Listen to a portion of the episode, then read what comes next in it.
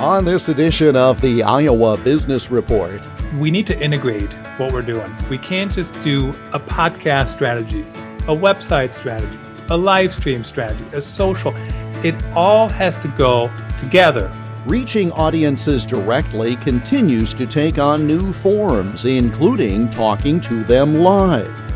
Iowa manufacturers look to strong sales in the next quarter and we'll introduce you to a third generation family business that's actually on its second family. This is the Iowa Business Report for the second weekend of March 2021. The Iowa Business Report is a copyrighted production of Totally Iowa Media, which is solely responsible for its content. For more, click on the radio programs button at totallyiowa.com. Here is Jeff Stein. Many brands are starting podcasts and are then disappointed by the small number of downloads. One Iowa content producer says one way to maximize your podcasting is by live streaming the recordings to your existing social communities like Twitter, LinkedIn, Facebook, and YouTube. Or how about Clubhouse, Twitter Spaces, and Amazon Live?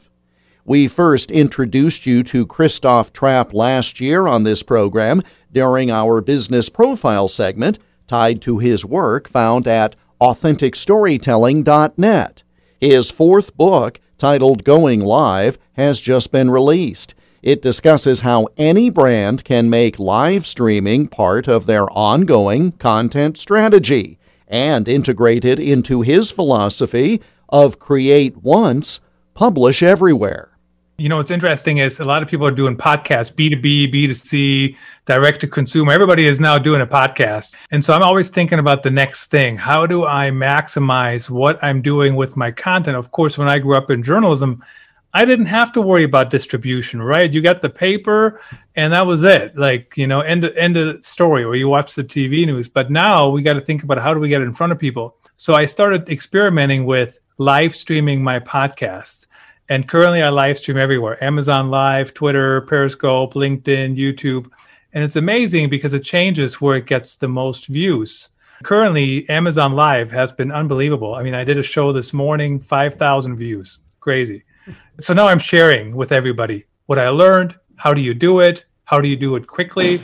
Um, how do you do it without driving yourself crazy? And, and, you know, back in the day, we had four devices next to us, right? For four networks. Today, I do everything from my iPad. I do have a better looking mic now, um, and I do have a ring light now, but I, I never used to, you know. So if you're waiting for the technology, it's an excuse. Just start. You have to reach the audience where they want to be reached, correct? I mean, that's just really what it comes down to. You know, I go to 20 podcast channels now, all those social networks. Um, and then there's other strategies, of course, too. So you do have to figure out where people are now people are on Clubhouse, you know, and people say, "Oh, you got to try Clubhouse." You got and I'm like, I hear you, but for example, Amazon Live right now, I'm focusing there. I don't get 5,000 listeners on on Clubhouse, but I get them on Amazon Live. So um, I focus my energy there. But yes, is Clubhouse next? I don't know. Do I pay attention to it a little bit? So you want to find ways to be really everywhere, for lack of a better term. It's so easy for people to forget how long it actually takes to create content. So last week I was working on an article and I have a little bit of a schedule that I get into, you know, every week when I want stuff done. And last week I felt like I was running behind my own schedule. Nobody was putting any pressure on me, but it felt like I was getting it done a little later than I normally would like. And I thought, what happened this week? What happened? So I went back to my schedule. And Wednesday morning, between 8 and 11, I had meetings all morning. Now, somebody might say, oh, that's only like three hours. I'm like, correct. But they weren't back to back. They were 30 minutes in between. Can I go back and edit a podcast and write an article for 30 minutes? I kind of can, but it takes me time to get back into it. What did I just write? What was I thinking? Whatever, right? So, this is another thing people have to remember when you have content creators. Don't just talk to them all day long. Don't put them in meetings all day long. Put them to work what they're actually should be doing and that's writing or podcast production or you know whatever and there's all these different things now that you have to focus on um, i'll give you another example podcasts you know i mean there's so many channels uh, used to be alexa devices. Ugh, now she's responding, of course. You had to put together a blueprint. Now, as long as you're on Amazon Music, which you have to manually submit to, you're on there. That's it. The end. No development work necessary you know, at the end of the day, I always would recommend to tie it back to your content strategy. So make sure you have a content strategist. Sure. You know, so not just somebody who can do all the technical stuff, but also for it to tie it all together, right? It's just something to think about. But the technology, it's getting easier and easier, quite frankly. And and sometimes, Jeff, people they are worried because they're going live. But here's the thing. I don't even think about you and I. I mean, I know we're not live, but I don't even think of us as doing a podcast interview. I think of this as we're just chatting. I'm not worried about saying the right thing or the wrong thing. I'm just saying what I think might be helpful. And some people might disagree, and some people might agree. Just think of it as a conversation. And then when you go live, it helps you be even more human, right? Because there's no editing, there's nothing. Like once you say it, you say it, and just kind of roll with it, you know? And, and here's the other thing my first live streams, they were horrible, terrible. My first few podcasts, terrible, horrible my first guest appearance was terrible. Now I'm better. You just learn as you go, and that's kind of how you do it today.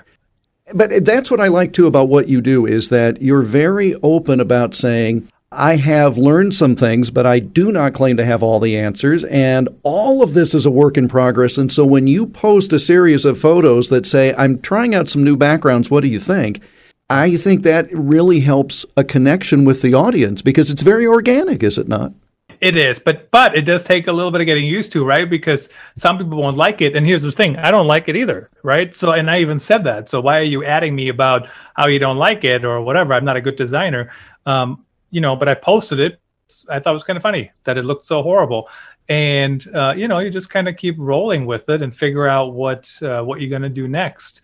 Um, on the flip side, sometimes I post a book cover and somebody says, "Hey, who designed your book cover? I really like it." I'm like, "Oh, I did in Canva." I'm not a designer. So again, I'm not a designer and we do need designers. So don't add me if you're a designer, how I don't like designers. I love designers. But there are some things you they're getting easier and easier. And I don't know if you heard this um, a few years ago, Adobe, one of their VPs actually said, we will get to the point where you sit in front of your computer and you voice dictate a design or a video so you don't even click the buttons. So instead of you know clicking the buttons, you say, "Please do this," and blah blah blah, and it does. You know, it does. I don't know how specific it'll have to be, but my point is, things are getting easier and easier. I was never a video producer. I was never a podcast host. I was never any of that. I was a writer, you know. But now I got basically what amounts to a studio here in my office. Um, so these things are getting easier and easier um, to do. Now, on the flip side, Jeff, you still got to have good content. Oh. I mean, just because you have a good ring light doesn't mean anybody will care about what you have to say. well, and, and, again, it goes back to uh, in the original days of audio. Anyone can have a radio show, but you get to keep it if you have something to say. And so, in the book, Going Live, live stream your podcast to reach more people. What do you think is the most common fallacy or misconception people have about this topic that you're addressing in the most recent book? Well, what's interesting about that is I don't know that there's a lot of those out there yet because it is relatively new. So everybody always kind of, you know, it's like you have the early adopters, then you have like the people right after, and then it kind of there's like this trailing curve. And everybody is a lot of people are currently on the podcast curve, and I saw that because um, podcast jumped from like one million to like two million, like overnight. So I think people are still trying to do that, and then some people realize they do a podcast and they got 30 views you know, or 30 downloads or whatever, listens. How do we maximize what we're already doing, anyways? And this is one way to do it. People want quick results, and they don't usually come in content. Um, and even when you throw a lot of money behind it, then it can come a little quicker, but it's still a marathon. We need to integrate what we're doing. We can't just do a podcast strategy, a website strategy, a live stream strategy, a social. It all has to go together. And this, in my opinion, and what I've seen works. I mean, because it's just another easy way to get your content out there. I was actually talking to an author earlier who published his book, um, and he has a virtual book reading, like somewhere. And I said, "Why don't you do the virtual book reading on Amazon?" And he goes, "That's a great idea." do you know what I'm saying? Like, sure. why not? You're already doing it. Like, just push it to Amazon. so just that's that's what I would recommend. Think about how do you maximize what you're doing. Content producer Christoph Trapp shares tips around content marketing and business storytelling online at authenticstorytelling.net. His new book is called Going Live Live Stream Your Podcast to Reach More People. It was released this month. We spoke via Zoom on Monday, February 8th. Still to come, another example of optimism for Iowa businesses and operating a statewide business from a small town base. You're listening to the Iowa Business Report. The Iowa Business Report is presented by Advance Iowa's Business Ownership Transition Initiative. Free workshops on ESOPs and worker co ops twice each month. Learn more at advanceiowa.com and on LinkedIn and Facebook. The Iowa Association of Business and Industry surveys its members each quarter looking ahead to expected results in sales, employment levels, and capital expenditures. Results from the second quarter 2021 survey were released this past week, and the numbers one year after the pandemic related shutdown are quite positive. 65% of survey respondents expect sales to expand in the next three months. That's compared with only 55% at the start of this year and only 47% at this time a year ago, as the effects of the pandemic were just beginning to be felt. Iowa ABI President Mike Ralston says that enhanced growth is due to pent up demand, as well as low inventories. He notes that many people saved money during the economic shutdown, and now they're ready to spend it. The survey also showed that just under half, 45%, expect the number of employees in their business to grow in the second quarter. That's down a bit from 52% going into the first quarter of this year, but a huge difference from this time last year. Last year, only 19% said the number of employees would grow. Now, 45%. And in a show of long term investment, 65% say they plan to make capital expenditures soon, compared with 68% three months ago and 56% a year ago. The Iowa Association of Business and Industry is made up of 1,500 member companies employing more than 333,000 Iowans. Roughly half of the member companies are manufacturers. Coming up, a company that can help you with your basic hardware needs or install a full geothermal system for your home or business. You're listening to the Iowa Business Report. The Iowa Business Report is presented by the Iowa Family Business Center. The next Family Breakfast Series session on fair and equal compensation, questions about pay in a family business, will be on Friday, March 26th. Learn more at advanceiowa.com. The first week of March means the annual Hawkeye Farm Show in Cedar Falls, with more than 250 exhibitors filling the floor of the Unidome. Last year's event was the last before COVID. This year's was one of the first large events of its kind post pandemic. While there, I spoke with Jake Rabe of Rabe Hardware, a company that has grown tremendously over the past four decades, well beyond a single storefront. The Kubicek brothers back in the day, Clarence and Charles Kubicek, and I remember them growing up. My dad bought the, the retail hardware business from them in 79 I tell you what, old Charlie and Clarence, they, they hung around for a long, long time. They're no longer with us now, but they were great guys. And they had a really good business and they took care of the farmers. You know, they, they had to know plumbing and heating and electrical and take care of all these small farms, you know, before these farms have gotten awful big anymore. Nevertheless, uh, we used to do appliances and everything uh, at the hardware store as well as take care of you know, plumbing, heating, electrical. Of course, times change and you evolve. If you're going to survive, I actually uh, uh, when I was 18, you know, I was a lot smarter than my dad, you know. Well, 18 course, years, you sure. know. So I had to go figure out life for myself. And, and actually, I ended up in the Marine Corps, and that was probably one of the neatest things I'd done. You know, it grew me up right now, kind of gave me a lot of focus, a lot of structure. Uh, had some great, great leadership in the in the Marines after the Marines, I still I didn't know what I wanted to do yet. So I came up to UNI up here and actually uh, uh, studied criminology for a while, um, about two and a half years. And after the GI Bill money had run out and uh, whatnot, I ended up right. I went around the world, ended up back where I started. I bought my uncle out, which was a silent partner, and Dad and I became partners in uh, May of '94. Golly, by 2000, there was about 10 of us. Um, started off, there was four of us, and then there was 10 of us by 2000. I retired my dad. Surround myself with great employees. Uh, just let them make their own uh, decisions and mistakes and learn from them. Today, there's 42 of us. Um, my son, Caleb, went to college down at Iowa, studied some business, which we really needed for this size of a company and uh, he's been with us full time now three years. So we're starting third generation. You know, very strong business. We do many many things and do them really well.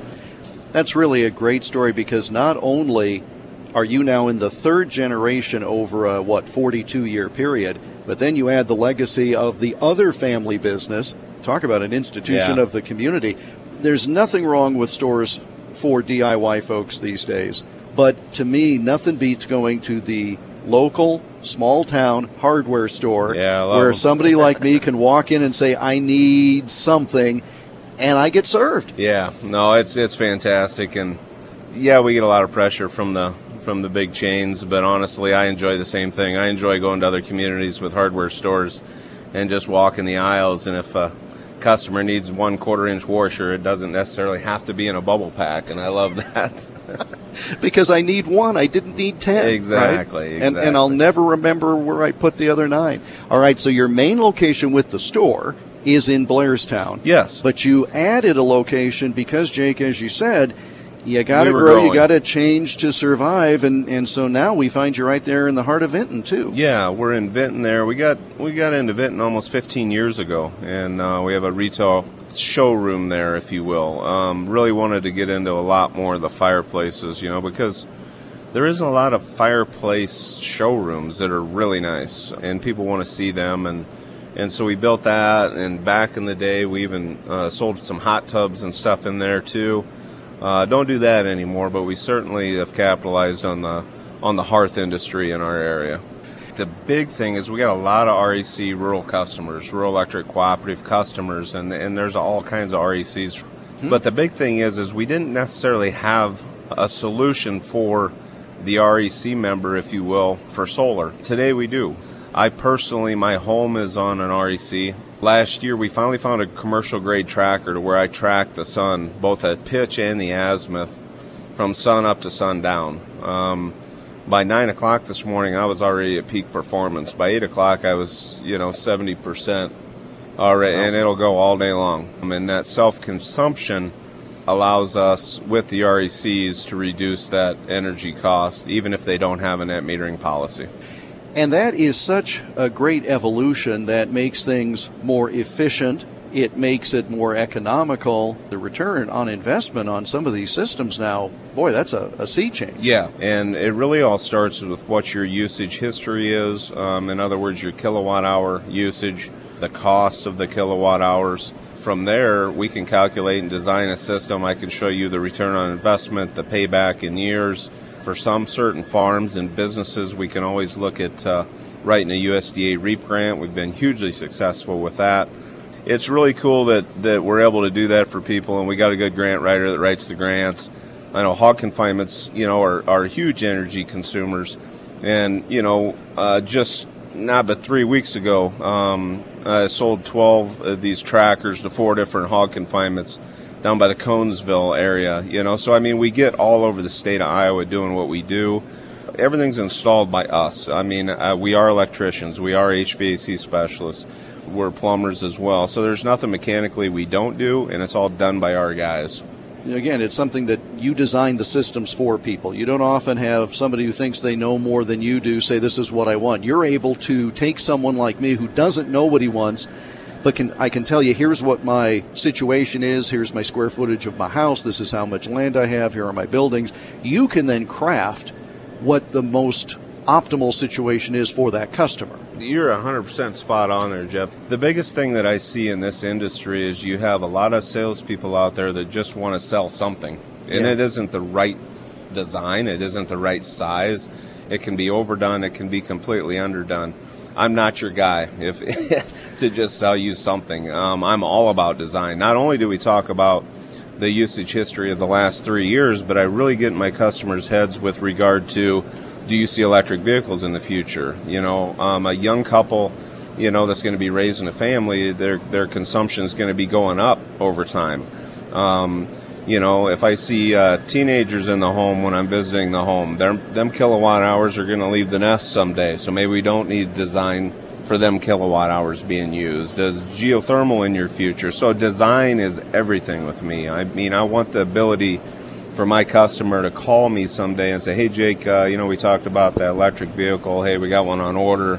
What can we do now?" If I design my inverters right, I can easily add a few more modules without screwing up a, uh, a net metering policy. For the guy that just buys a system to buy a system, there isn't anybody out there that's producing half of their electricity that's happy with their system. They want the other half. They always call back, mm-hmm. you know. So we try to get it right the first time even if the whole enchilada isn't, you know, in the in the budget today, uh, we can certainly design to add to that and enhance that down the road. Jake Rabe of Rabe Hardware, online at rabehardware.com. We spoke during a break at the Hawkeye Farm Show in Cedar Falls earlier this month. And that brings us to the close of this week's program. We're back again next week at this same time. In the meantime, you can listen to all or part of today's program by going to totallyiowa.com and clicking on the radio programs link. You'll also find podcasts of full interviews with many of the folks you hear on this program. They're listed as IBR Extras and IBR Business Profiles. And we're also found on all the major podcast distributors, including iHeart, Google, and Apple. We welcome your comments. Send them by email to radio at totallyiowa.com. I'm Jeff Stein. Thank you for joining us, and we hope you have a prosperous week.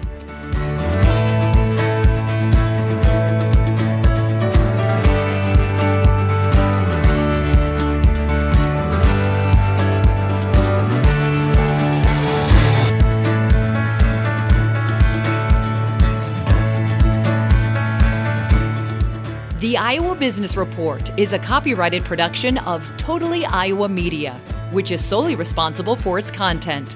For more, click on the radio programs button at totallyiowa.com.